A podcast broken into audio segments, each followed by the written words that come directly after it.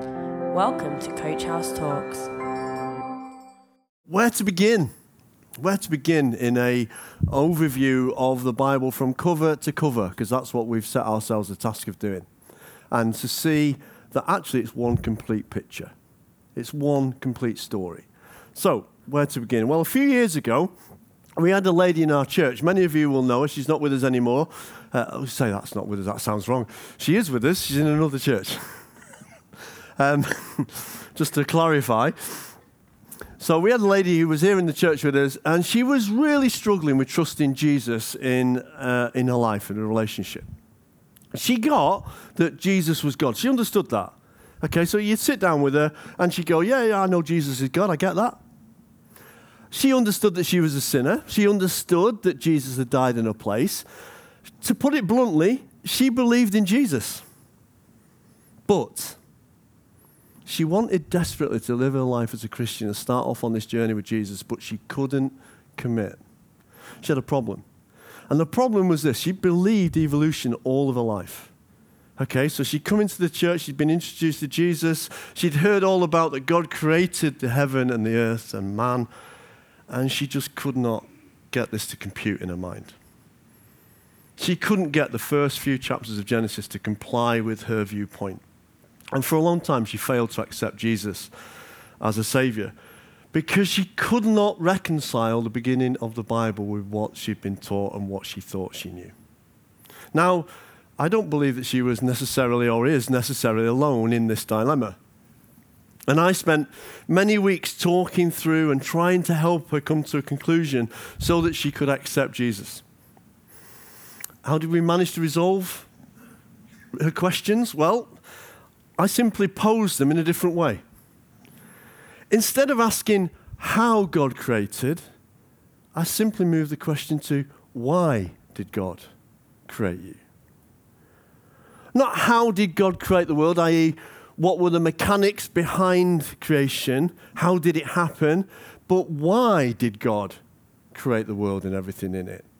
For what reason would God create man? For what reason would He create me and you? And as we start our big picture journey through Scripture, I'd like us to start asking the question why rather than how. Okay? Now, this isn't to close off our minds and to say, shut down your minds, shut down everything you think you know, shut down your thinking. But I'd rather try and help us to give a, a better focus in order to understand the context and perhaps more importantly, begin to see how much we matter to God from beginning to end because He's not finished with us. Okay, we're, we're still on a journey. And I know that God doesn't need us. Okay, let me just qualify that. God does not need you and I, but He does want us. He does want to have relationship to, with us. Now, Genesis simply means beginnings. So let's call it what it is the book of beginnings. The beginning of the world, the beginning of mankind, the beginning of sin and rejection, the beginning of covenant promises, the beginning of Israel, and the beginning of restoration. All in Genesis. So, most of what we know of Genesis, or what we've got presented to us as Genesis, is what we would call prehistory. In other words, the person writing down the information that we've got in front of us, which we hold to be Moses in most cases, although he didn't, there would have been other contributors he doesn't actually appear in Scripture until chapter 2 of the next book, Exodus. So he's writing of something that he's heard of or he's been told about, and he's writing it down and collecting his thoughts from God. And he's writing about things, therefore, from his perspective, his understanding of things as he's growing up in the world that he was growing up in. And this is really important for us to grasp because it gives us some key insight into our understanding of the accounts in Genesis. Jesus himself attributes the Pentateuch, that's the first five books or the law that Moses wrote, he attributes them, Jesus attributes them to Moses. Okay, so regardless of what we think, Jesus says Moses wrote the first five books. God gave the instructions to Moses, Moses wrote it down. Okay, so what we've got in front of us came to us, and Jesus makes this claim, came through Moses. Now, he also makes another astonishing claim that we should really take note of. In John 5, verse 46, Jesus says, If you believed Moses, you would believe me, because he wrote about me. Do you get that? Moses wrote about Jesus, Jesus said. Jesus claims that Moses wrote about him. Now, we might not, see, we might see his name written down, but the thread that runs through all that God does is Jesus. I think we can get sucked into thinking that the Old Testament is about God, that the Gospels are about Jesus, and that the church was and is governed by the Holy Spirit. It's a very convenient way of us talking about the Trinity and the purposes of the Trinity. But the truth is that all three persons of the Godhead are active from day one together until, well, whenever, whatever day is in front of us. In the beginning, God. But God was not alone. He existed in perfect relationship with Jesus and the Holy Spirit. God did not create Jesus.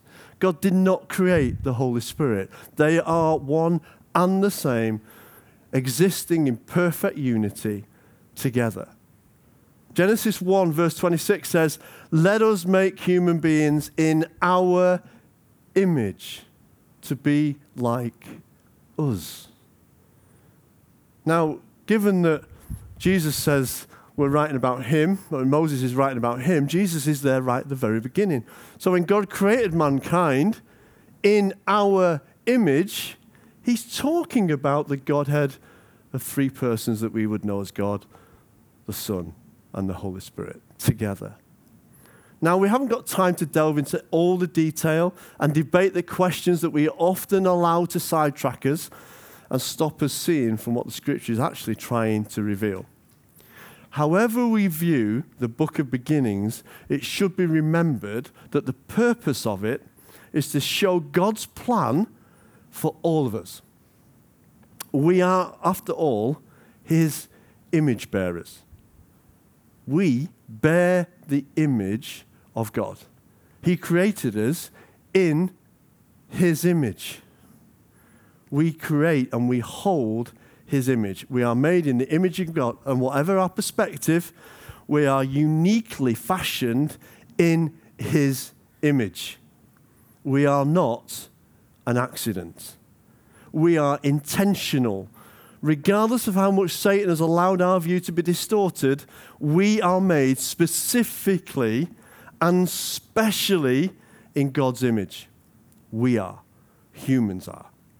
We are fearfully and wonderfully made, Scripture tells us. We were created for relationship with God who ultimately understands relationship, i.e., he existed in perfect relationship with Jesus and the Holy Spirit, in perfect relationship. And he made mankind in his image so that we could have relationship with him.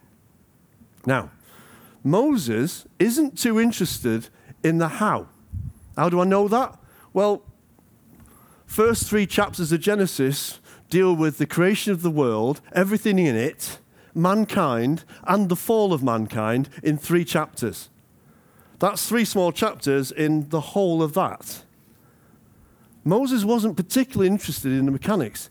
He wanted you to see what was really behind the words that were being written that God is intending relationship with humans. And I think the entire narrative of Genesis is posed so that we ask the question why? Why did God create us? Why did or does God desire relationship with us? Why did God choose to pursue us and keep us for himself? What is the scripture revealing to us and telling us about the nature of God who chose to create us, and what is the reason for choosing to reveal himself to us in such a way? Moses is trying to make us see that that's the real question. The writer to the Hebrews condenses the whole view of creation in its theological perspective, theology being our understanding of God, into this.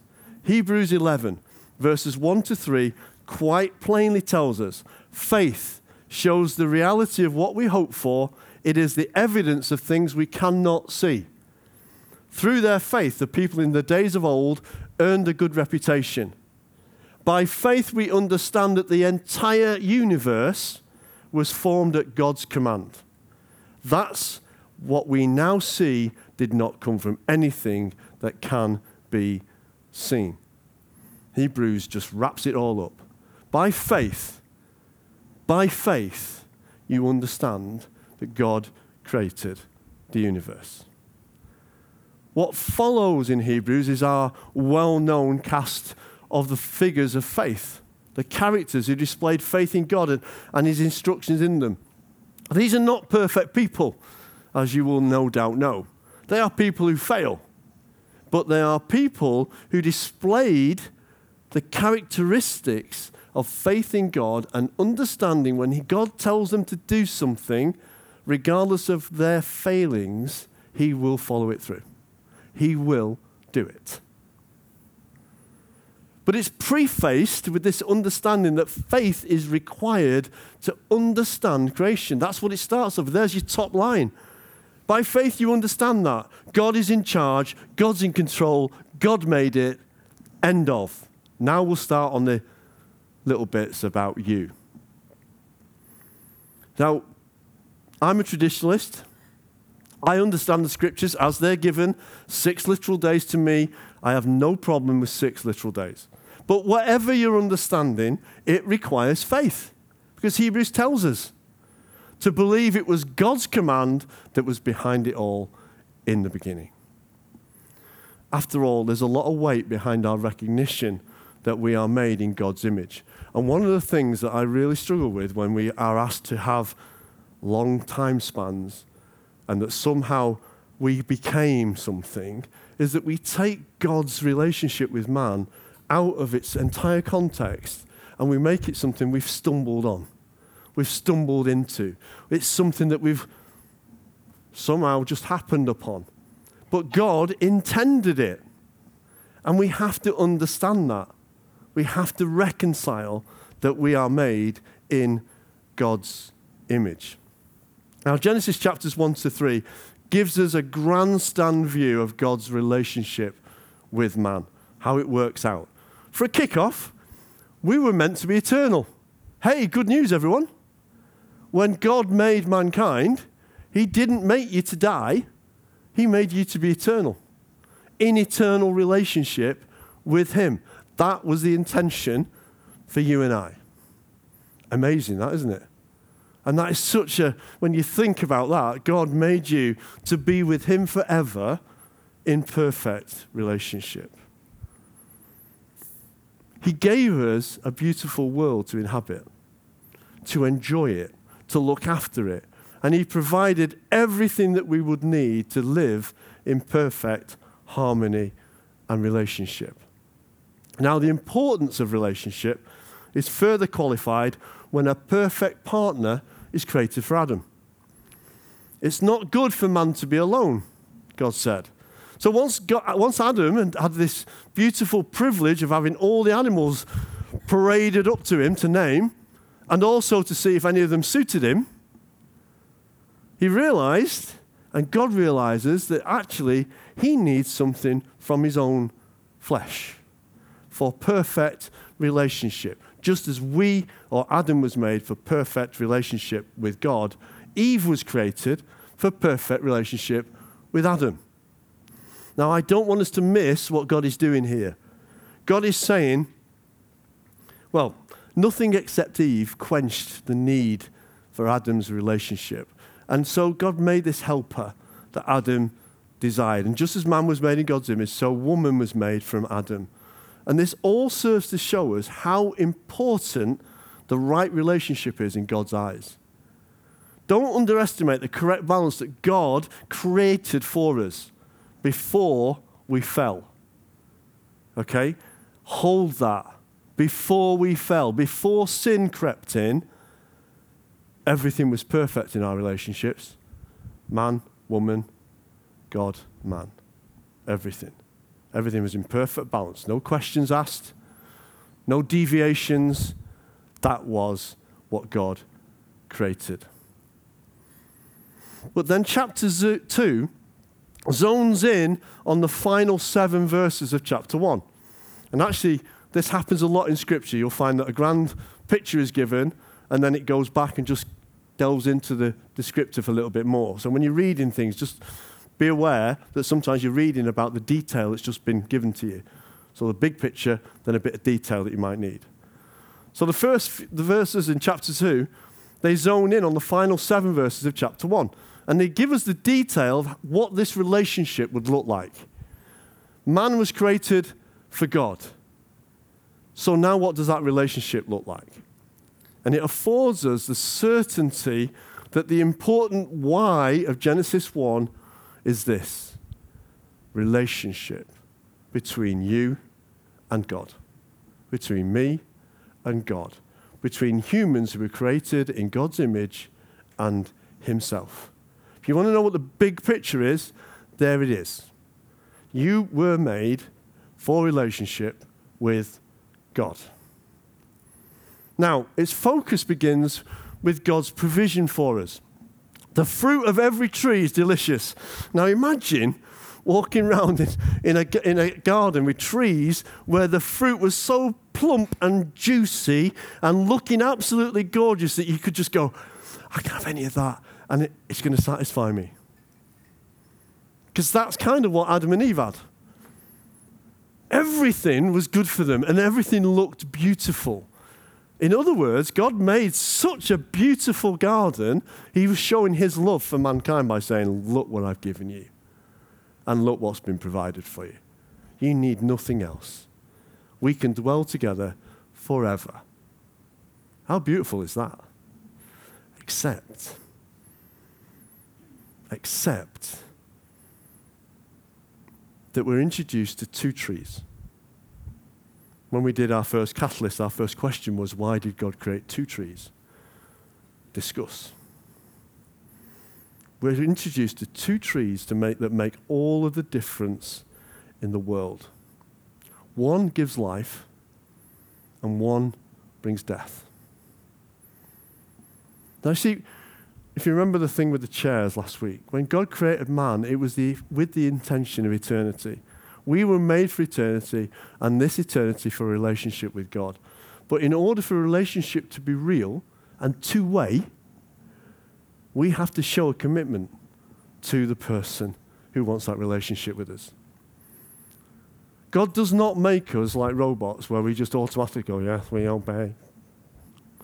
Yes, sir, no, sir, how high do you want us to jump? God creates us with free will.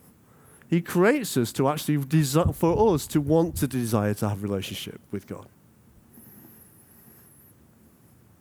We have to show our ability to be able to be obedient to a God who has provided all of the beauty and all of the fruit and all of the wonderful world for us to live in. So he gives us an opportunity to be obedient. Therefore, one tree is planted with a distinct and unique qualification.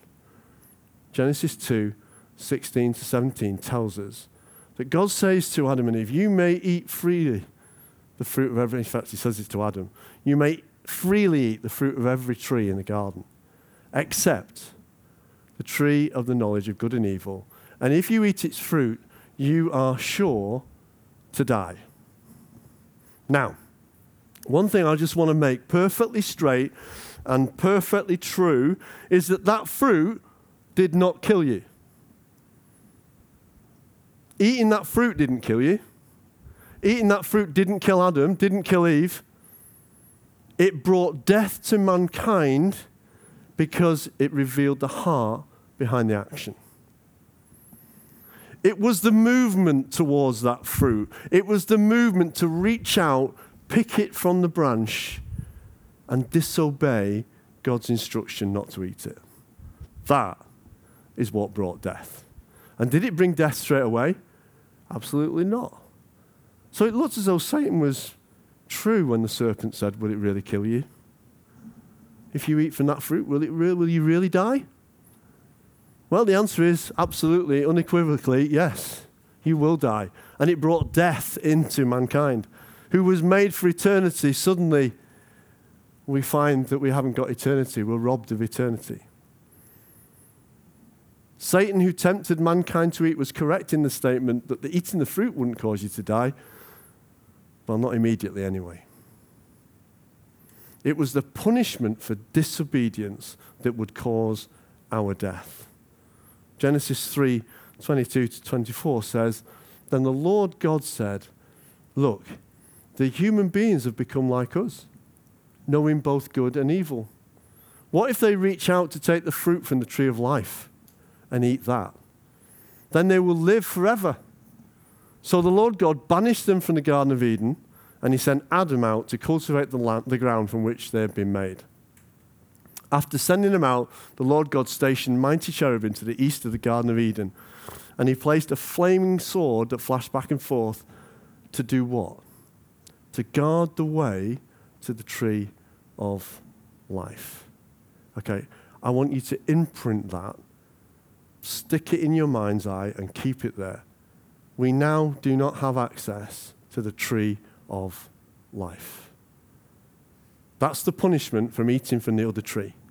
We now do not have access to the tree of life. Our eternity, our eternal state with God in relationship is now marred because we were disobedient. So you see how the narrative forces or makes us focus on the reason for relationship why it's so important, and the consequence of choosing not to live in it. Eternity is broken because of that consequence. The tree of life is now out of reach. See how it leaves us in no doubt that God desired to give us everything. He wanted us to show our love by choosing obedience. God's goodness towards us, His desire to pursue relationship with us, is also shown, even in the darkest hour of man's disobedience. And, and, let's make no bones of this. This is the darkest hour of man's disobedience.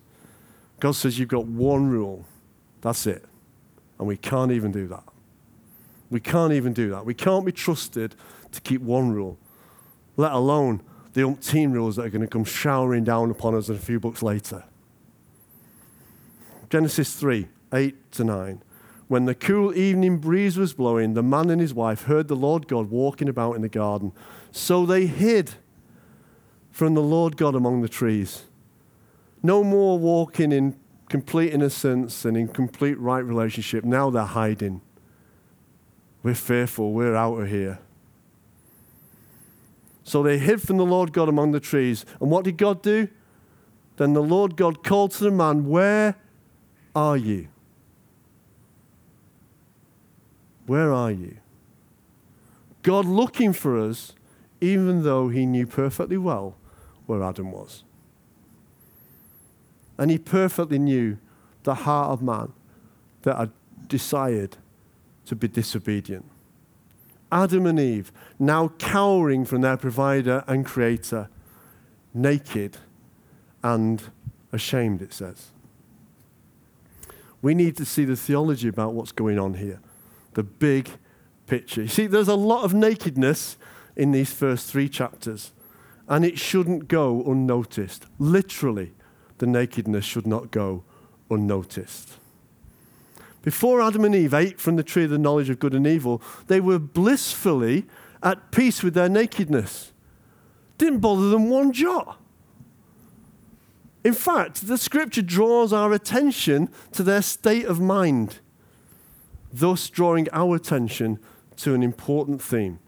So in Genesis 2, verse 25, it says, plain as day, written down by Moses to talk about Jesus, to talk about relationship, written down for you. Now the man and his wife were both naked and they felt no shame. That has got to be of utmost importance. They felt no shame, nothing. All was good. And what's the first consequence of eating the forbidden fruit? What's the very first thing that's recorded for us? Genesis 3, verse 7. At that moment, their eyes were opened and they suddenly felt shame at their nakedness. So they sew fig leaves together to cover their nakedness, to cover their shame. This realization of their nakedness causes them to cover themselves and to hide from God. Wow. That's a long way from walking around enjoying God's presence and enjoying everything around that's been made forever to suddenly shame, guilt, cover up, and hide. But God raises a question to them. How did you know you were naked? He says. The answer is that they now knew the difference between good and evil. It was their deceitful hearts, not their bodies, that were laid bare. And this showed their desire for man to go his own way. And in doing so, to bring about shame and nakedness upon himself. Hence, their move to make fig leaf coverings for themselves. And notice this as well that Eve now knew that the snake had deceived her. Innocence was completely gone. She now knew, oh, I've eaten this. Now I know that the snake's deceived me. Innocence completely and utterly wrecked and gone. That perfect relationship shattered. So, why is this nakedness and shame so important? Well, it's because it was never our intended default position, ever. And God doesn't want to leave us in that place of nakedness and shame. And so, because of this, he begins to show us throughout Scripture this grand theme restoration of you and I. To deal with the shame, to deal with the nakedness. And we're introduced to the way in which God will fulfill his promise to save mankind. But we're also introduced to what it will look like. Remember Adam and Eve covering their shame with fig leaves. Okay, we might read it as a story, but there is so much importance wrapped up in this. They realize they're naked. Shame has now entered into their lives. So they pick up fig leaves, sew them together, and they make coverings to cover their shame in front of a holy God who is walking or about to walk in the garden with them. At the culmination of chapter 3, we are shown the glimpse of the way in which God will deal with our guilt and our shame. We cannot do anything of ourselves. That is absolutely plain throughout Scripture.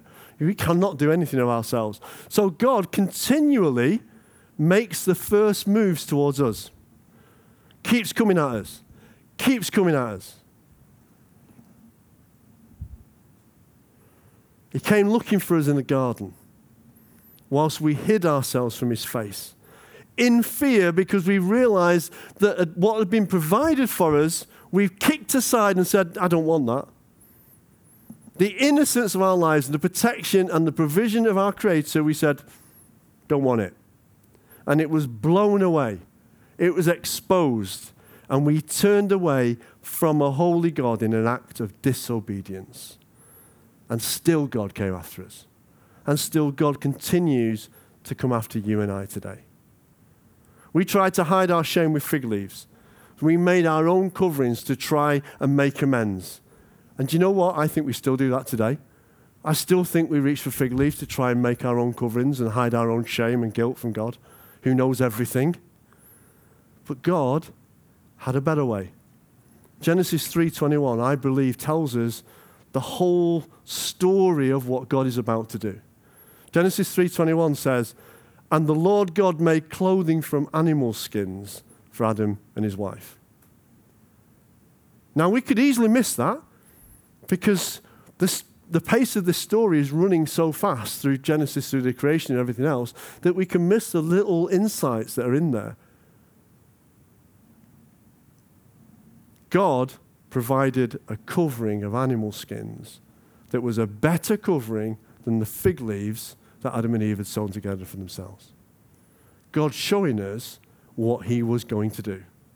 I am going to provide for you a covering because your covering, what you try and do, is never, ever going to be good enough. So I'm going to provide a covering for you. And it's a covering by which our shame is hidden totally. All of our shame, all of our guilt, all of the things that we've done wrong. And you'll see this theme throughout Exodus, throughout Leviticus, and throughout the Old Testament in the provision of blood offerings for guilt and forgiveness. And Jesus,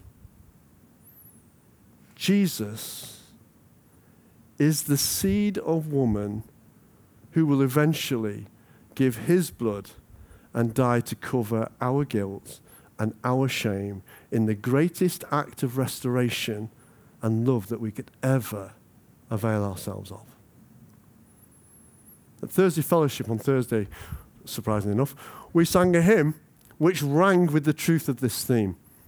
And the last line of this verse or chorus was Redeeming love has been my theme, and it will be till I die. In other words, God covers us from the moment of your shame now for eternity. Wow. And so when we talk about restoration, we see it there at play. God didn't leave us where we were, He made a better way. And He made a better way because He loves us. So the first thing He has to deal with is Satan, who has deceived man and woman, His creation. Genesis 3:15. God says to the serpent, to Satan, I will cause hostility between you and the woman, and between your offspring and her offspring. He will strike your head, and you will strike his heel. This is said to Satan. You might win a battle, but you won't win the war. You might cause some harm, but you won't win the war. You might even put Jesus to death on a cross, but he's going to rise again and defeat you forevermore. In Genesis chapter 3. And that's why I want you to see what the theme is, what the big picture is, what the overall story here offspring, seed. Okay? In Hebrew, it means seed in Hebrew. So hostility between the seed of Satan and the seed of Eve. But notice that it's a he who will come and rescue us.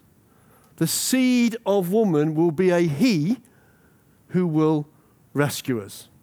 A promised seed that can, we can follow through the historical books of the Old Testament, and that's exactly what we're going to do. We're going to follow the seed through the first few books and we see what God, his intended purposes are, his intended choice of people to serve him through the Old Testament, all in relation to Jesus who's been promised to us, right here in Genesis 3. So we look forward to the final act in which eternity is restored. And a bit of a spoiler alert here. Guess what makes a reappearance right at the very end of Revelation? What's been denied to us? What comes back at the very last chapter of Revelation? Tree of life. Okay, tree of life at the beginning, tree of life at the end, denied access, given access. Wow. Because that's God's intended position for you and I with Him. But only through Jesus now. Only through the covering that God has given to us. Satan may gain some wins by striking his heel, but Jesus will have the final say and will strike a blow to the head of our enemy, rendering him beaten and defeated. So, a tip when reading the books of the Old Testament follow the seed. If you want to see where God's blessing lies, follow the seed. Not the, there's, there's plenty of side stories that will tell you how that seed is protected, but follow the seed. Keep an eye on the seed. Keep an eye on the fact that God, who made a promise here in Genesis 3, fulfills it all the way through this book. All the way through. And he's faithful to keep his promises. He is faithful to keep his promises to all of us. You see, there is one story, one promise, and it's the theme of Scripture God loves you. God loves you and provides cover for your guilt, my guilt, and your shame and my shame. He covers it completely. Now, you might be saying, sat there going, Yeah, but I know what I did this morning. I know what the first thought. I mean, Jamie was very you know, honest. He reached over and was looking for his, looking for his phone because he wanted to know. His first thought was not, oh, I just must give this day to God. And if most of us, that's true of most of us. So we might be sat there thinking, well, I know I'm still in a place of shame and guilt. I know that I don't put God first. But be assured of this God covers you. Jesus, when you plead Jesus, when you've accepted Jesus, Jesus' blood covers your guilt and your shame for all eternity. That doesn't mean that we can get away with everything. It means that we just have to make sure we keep a short out and put it right. But Jesus is not being crucified over and over and over and over and over again. He's done it once and for all. And it covers your guilt and your shame today and tomorrow and the day after and the day after and forever and ever. Doesn't run out. And we get access, finally, in that final restoration to the tree of life again. But first, as we will see, once we've set our hearts and we've had our hearts open to disobedience, mankind will run away with his thoughts of deception and his thoughts of wanting to go his own way.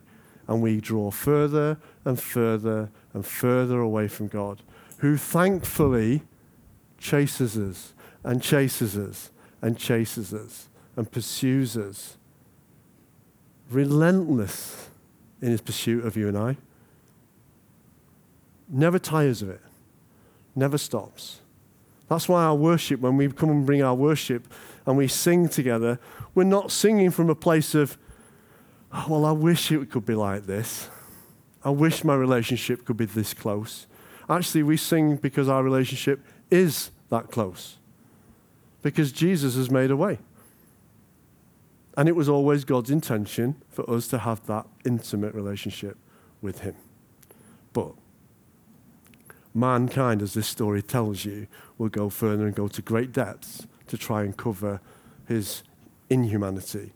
His broken relationship with God is exposed for all to see. And the purpose, I think, of most of this book is to show us that left to our own devices, we would just leave God and walk away and think only of ourselves.